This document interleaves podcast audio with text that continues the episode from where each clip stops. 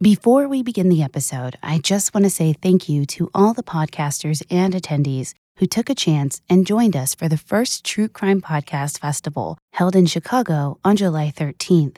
I had so much fun getting to know new podcasters and seeing my old friends, along with meeting listeners, attending panels, and live shows. I can't wait for 2020, so be sure you're following True Crime Podcast Festival on Twitter at TCPF 2019 and go to the website truecrimepodcastfestival.com or tcpf2019.com. I would like to welcome to the club our most recent Patreon supporters Eloise S., Amber B., Sarah S., Nicola H. Thank you so much for joining Patreon. I hope that you'll consider enjoying the new content we have available, True Crime Fan Club Prime, which feature episodes that are completely picked by you, the listener head to patreon.com slash tcfc podcast for more information. Explicit content is found in this episode. Listener discretion is advised. Welcome back to the True Crime Fan Club podcast. I'm your host, Lainey. In 2018, the world was rocked by the disappearance and murder of Shanann Watts and her two beautiful daughters, especially when it was discovered they were murdered by Chris Watts, their husband and father. But in 2014, in a similarly horrific case that was not as highly publicized, Timothy Jones Jr. of Lexington, South Carolina, murdered his five children because one of them ruined an electrical outlet. Okay, on to the show.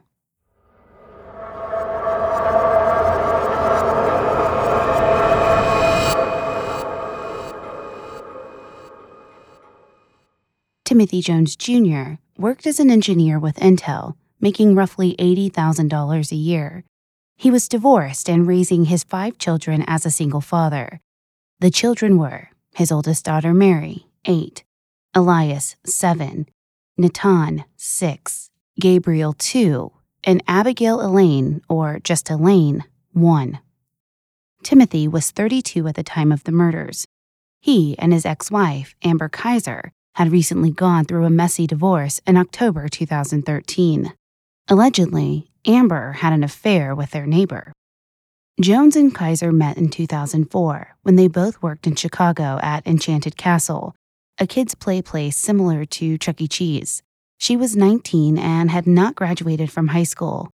Timothy impressed Amber with his intelligence and his drive. He was computer savvy in school and wanted to attend medical school. Timothy was also involved in the Apostolic Pentecostal Church. The couple married just six weeks later.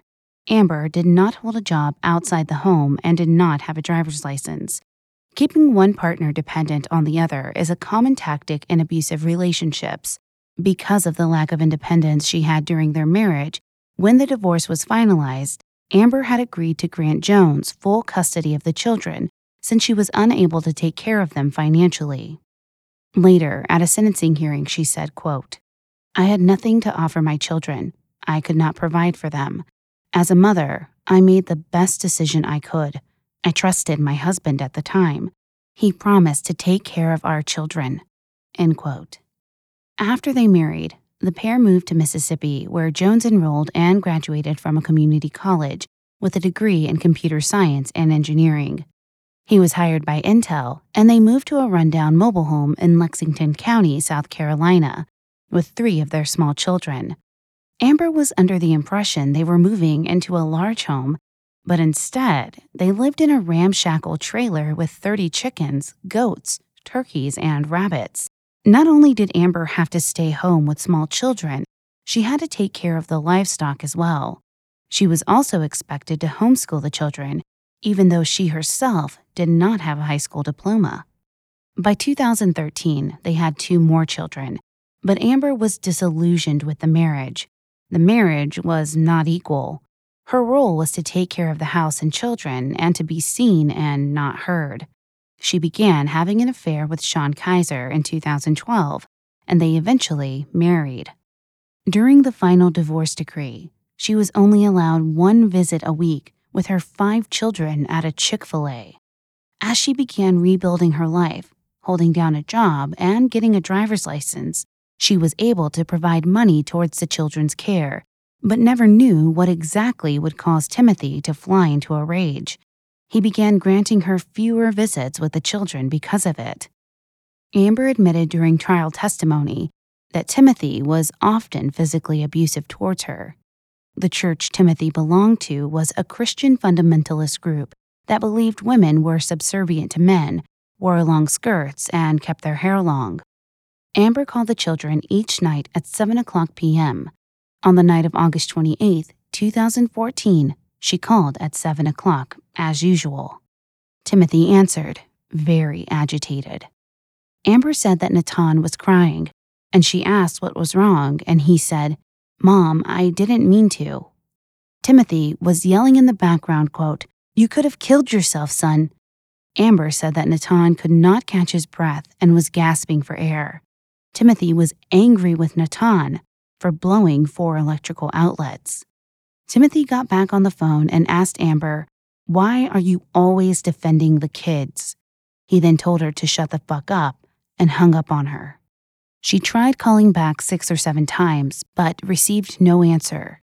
Amber called Nahtahn Tater, and he loved Woody from the movie Toy Story. When investigators searched the mobile home, they found Nahtahn's Woody doll smashed to pieces. After Timothy hung up on Amber on August 28, 2014, he, quote, PT'd Nahtahn. When asked by investigators during his interview what this meant, he explained squats, push ups. He did them for an hour, then left the house with Mary to go to a convenience store for cigarettes. When he returned home, he said he realized Nahtahn was dead. He said he panicked and started hearing voices saying, What the fuck did you do, Tim? and thought the only thing to do was to kill the other children, too. He said he strangled the two older children with his bare hands and killed the younger two children with a belt because his hands were too big for their necks. Timothy told investigators that he had heard voices telling him that the children were plotting against him and that he should kill the children before they, quote, chopped him up and fed him to the dogs. After Jones killed all five of his children, he thought about what to do with the bodies.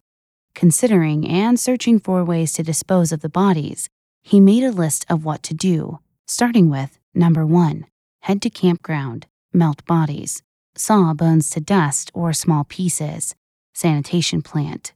Another list said number one fidelity, day one, burn up bodies, day two, sand down bones. In the end, he placed the bodies in his Cadillac Escalade and began driving. Based on receipts, investigators were able to question him about certain purchases he made. He had purchased dust masks, goggles, and a handsaw, as well as a five gallon pail and muriatic acid. Investigators asked him, Were you purchasing that stuff at that time because you initially thought you might be able to go through with this? Jones replied, Partially, and then I couldn't bring myself to do it. During the trial, as they played his confession audio, Jones began weeping at this part.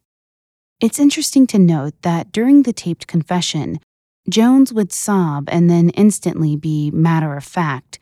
For instance, when asked why did he purchase trash bags, he cried as he explained it was to put the children's bodies in.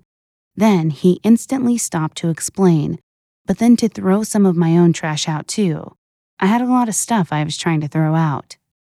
Investigators asked him where he was planning to go when he left, and Jones said nowhere. He was just running. He had nowhere to go.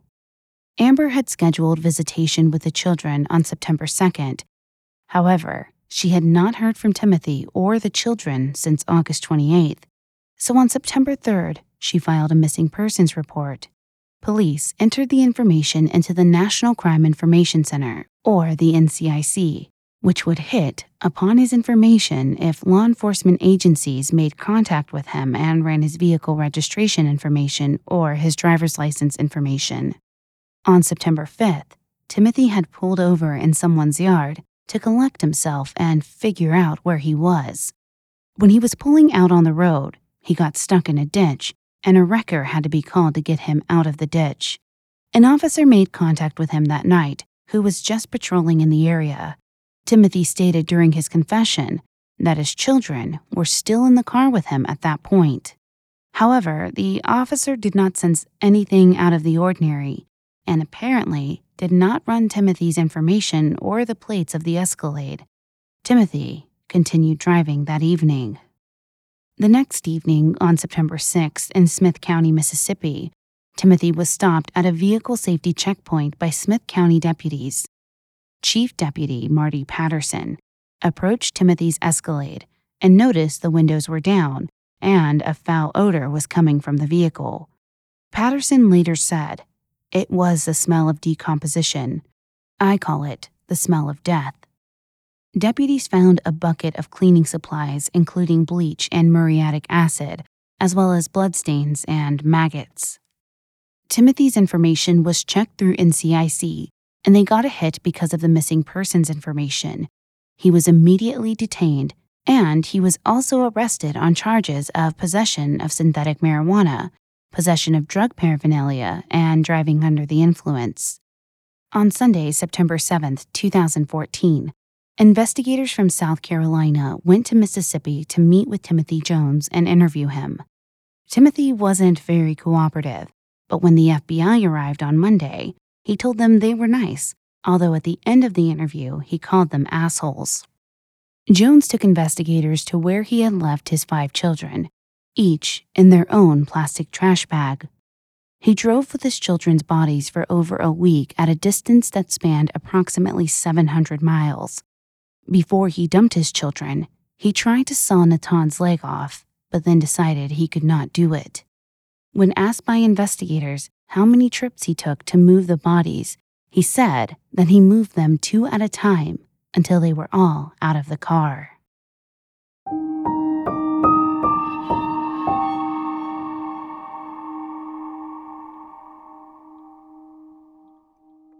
I'm going to pause the case right here so you can hear a word from our sponsor. I have been looking for all natural and healthy products to add to my rotation of beauty supplies, if you will. And I found this amazing deodorant called Native now, at Native, they create safe, simple, and effective products that people use in the bathroom every day. They create products with trusted ingredients and trusted performance. Now, if you're not convinced, check out the 7,000 five star reviews from their customers, including from me.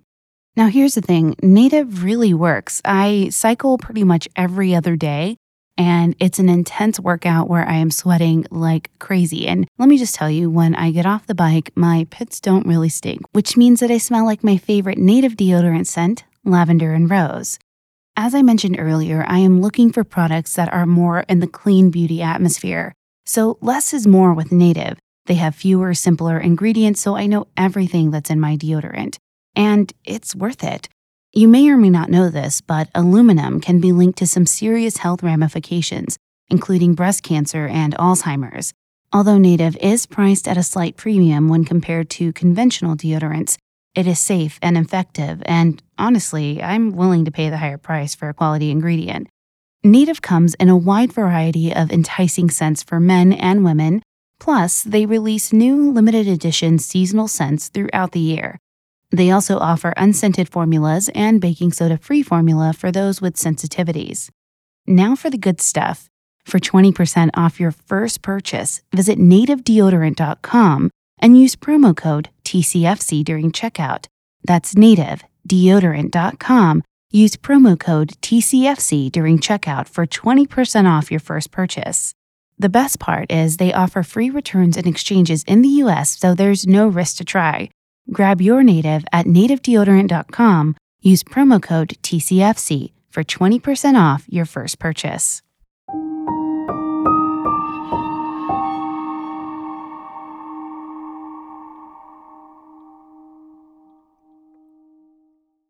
During Timothy's trial, many facts came out about his younger years, including a traumatic brain injury he suffered during a car wreck at the age of 15. His defense attorneys argued that he was not guilty by reason of insanity, and that the accident, coupled with the schizophrenia inherited from his mother, meant he was unable to tell right from wrong. However, his schizophrenia had not been diagnosed at the time of the murders. Additionally, when investigators seized his phones, One of the things he had searched for in the days after the murders was schizophrenia and its symptoms. Timothy's grandmother, Roberta Thornsberry, called Timothy's mother, Cynthia Turner, nutty and crazy as a bedbug. She stated that when Timothy was an infant, his mother would dress him up in flannel in 90 degree heat, yet bathe him in cold water in all temperatures. She fed him laxatives to cleanse his body, and sometimes did not feed him at all because his mother did not want a fat baby. Thornsberry once found her daughter in law in a closet, cutting up all of their clothes. There were times when Timothy would lie in his urine, crying, and his mother wouldn't let Thornsberry inside to help take care of him. Timothy's father, Tim Jones Sr., who had issues with drugs, alcohol, and domestic abuse, began sleeping with one eye open. Thornsberry had Jones's mother arrested when he was two because she had tried to kidnap him by crawling out of Roberta's window with him and over the fence. When Timothy Sr. was 20 years old, he moved back in with his mother, and she took care of little Timmy while his father worked. Cynthia worked as a sex worker and also was institutionalized for schizophrenia. By the time of the murders, Cynthia had been institutionalized for years. Jones Sr. spent $2,000 on a computer for his son, only to be shocked when he walked in a few days later to find little Timothy sitting among computer parts. He asked his son what he was doing, and little Timmy replied, I'm fixing it. The next day, the computer ran faster and better. However, when Timothy hit his teens, he changed, as most people do. He told psychiatrists that he first started hearing voices at age 10. At age 12, he started smoking marijuana. At age 15, he had the accident. He became jealous of anyone who had his dad's attention and felt his father did not love him. When his dad remarried, Timothy felt his dad had chosen his new wife over him. After high school, Timothy had aspirations of joining the Navy SEALs, Despite the rigorous emotional, physical, and mental requirements necessary to be part of that elite group, Timothy did not make the cut. He lasted only a few weeks in boot camp. He would often be found alone, crying at times. He was given a general discharge for substance abuse and depression. Once he returned home, Timothy started hanging out with the wrong crowd. He was arrested for cocaine possession, car theft, burglary, and forgery of checks that belonged to his father. He was sent to boot camp in Illinois for a year. When he was released, he came back a different person. He had found religion, began quoting the Bible, and used Bible verses to browbeat others in the small church he belonged to. There were only 25 other people at this church, and most of them did not like Timothy because of his habit of constantly talking in Bible verses his father believed it was a cult. Timothy threw himself into his church and began speaking in tongues and following the 23rd chapter of Proverbs rigorously. Quote, Withhold not correction from the child, for if thou beatest him with the rod, he shall not die. After Jones's divorce from Kyzer, he went through several babysitters, the first two, Jody Durney and her mother in law, Ruby Durney, both stated that Jones was distraught over the divorce, but that his home was immaculate. They saw him as a dedicated and wonderful father for his children, and that his children loved him very much. Ruby Durney even said, quote, I could see him as my child's father, end quote. Crystal Ballantyne was another babysitter who worked for Timothy. She was just 17 when she started working for him, and she had an infant daughter herself. Timothy hired her to babysit from 7 a.m. to 6 p.m. She also cooked, cleaned, and did other chores. Not long after, she began a sexual relationship with Timothy and was soon sleeping over. After that, she started attending church services with him. She said people spoke in tongues and rolled on the floor. As time went on, Crystal became upset with Jones because he wanted her to adopt the ways of his church long hair, long skirts, and becoming subservient to him. She also said that he was becoming more physical with his children, starting to spank them as a way of discipline or making them stand in the corner on their toes. Jones started going out at odd hours, drinking and smoking marijuana. One day, Crystal walked in on Jones on the verge of punishing her infant daughter for some imagined infraction. Her daughter wasn't even a year old yet. Joy Lorick was one of the last of his babysitters. She went to Myrtle Beach with the Jones family and kept the younger kids while the older kids went down to the water with Timothy. In court, Lorick was shown a video from that trip and became tearful. She also went to Disney World with the family. Timothy said on the way there that if they didn't stop getting wound up, he was going to stop the car and make them exercise until they calmed down. Lorick then said that in the hotel, Gabe was shrieking and Nahtahn was running around. When Jones came back from the bar across the street, Lorick had asked them all to stop, but they continued. Timothy, took down their pants and whipped them both with his belt. This action upset Lorick. At home, the children were given oatmeal to eat all day. Once, before she left for the day, one of the children asked Lorick to not tell their father that she had just fed them because he might not feed them again. In early August 2014, Lorick called DSS to report Jones, but they did not do anything about the complaint. There had been a previous DSS complaint against Jones, who had made a written promise he would not physically harm his children. In May 2014, Karen Leonhardt, the nurse at Saxe-Gotha Elementary School, had photographed bruises on the boy's neck and forearms. She reported the bruising to DSS as possible child abuse. The DSS actions in this case were scrutinized, and Amber filed a suit against the state. Timothy's traumatic brain injury was discussed in detail during his trial. MRI scans and 3D images revealed that Timothy's traumatic brain injury had left a large depression on the front of his skull. Sometimes, trauma such as these can affect a person's moods, emotions, and cognitive skills. However, during the trial, neuropsychologist Erin Bigler, a retired Brigham Young University professor, stated that he could not clearly determine how the TBI affected Timothy specifically. He has a broken brain. That's all I can show, he said. Pointing out Timothy's accomplishments to Bigler, earning a computer engineering degree with honors and working for Intel, Bigler said that a high IQ can influence the brain's ability to recover, as the brain, like any organ, is designed to heal itself and adapt. Pastor Micah Sutton was the leader of Jones's church, However, Jones left after two things happened. The first of these was when Jones wanted to be a leader in the church, but Sutton made it clear that this could not happen because he was too disruptive. The second incident was Timothy telling Sutton that his wife was trying to seduce him. Timothy said that the pastor's wife was wearing things and approaching him and communicating with him, not in words, but by actions and expressions that she was trying to seduce him. Sutton then explained to Timothy that his wife was an introvert. Timothy would sometimes tell Sutton that it seemed like there was a monster in him trying to get out. April Hames is a Columbia family and marriage therapist who counseled Jones during his divorce. She testified that Timothy asked her not to wear heels during their sessions. She did not comply. Timothy told her that spanking and corporal punishment was medicine for their sick bodies.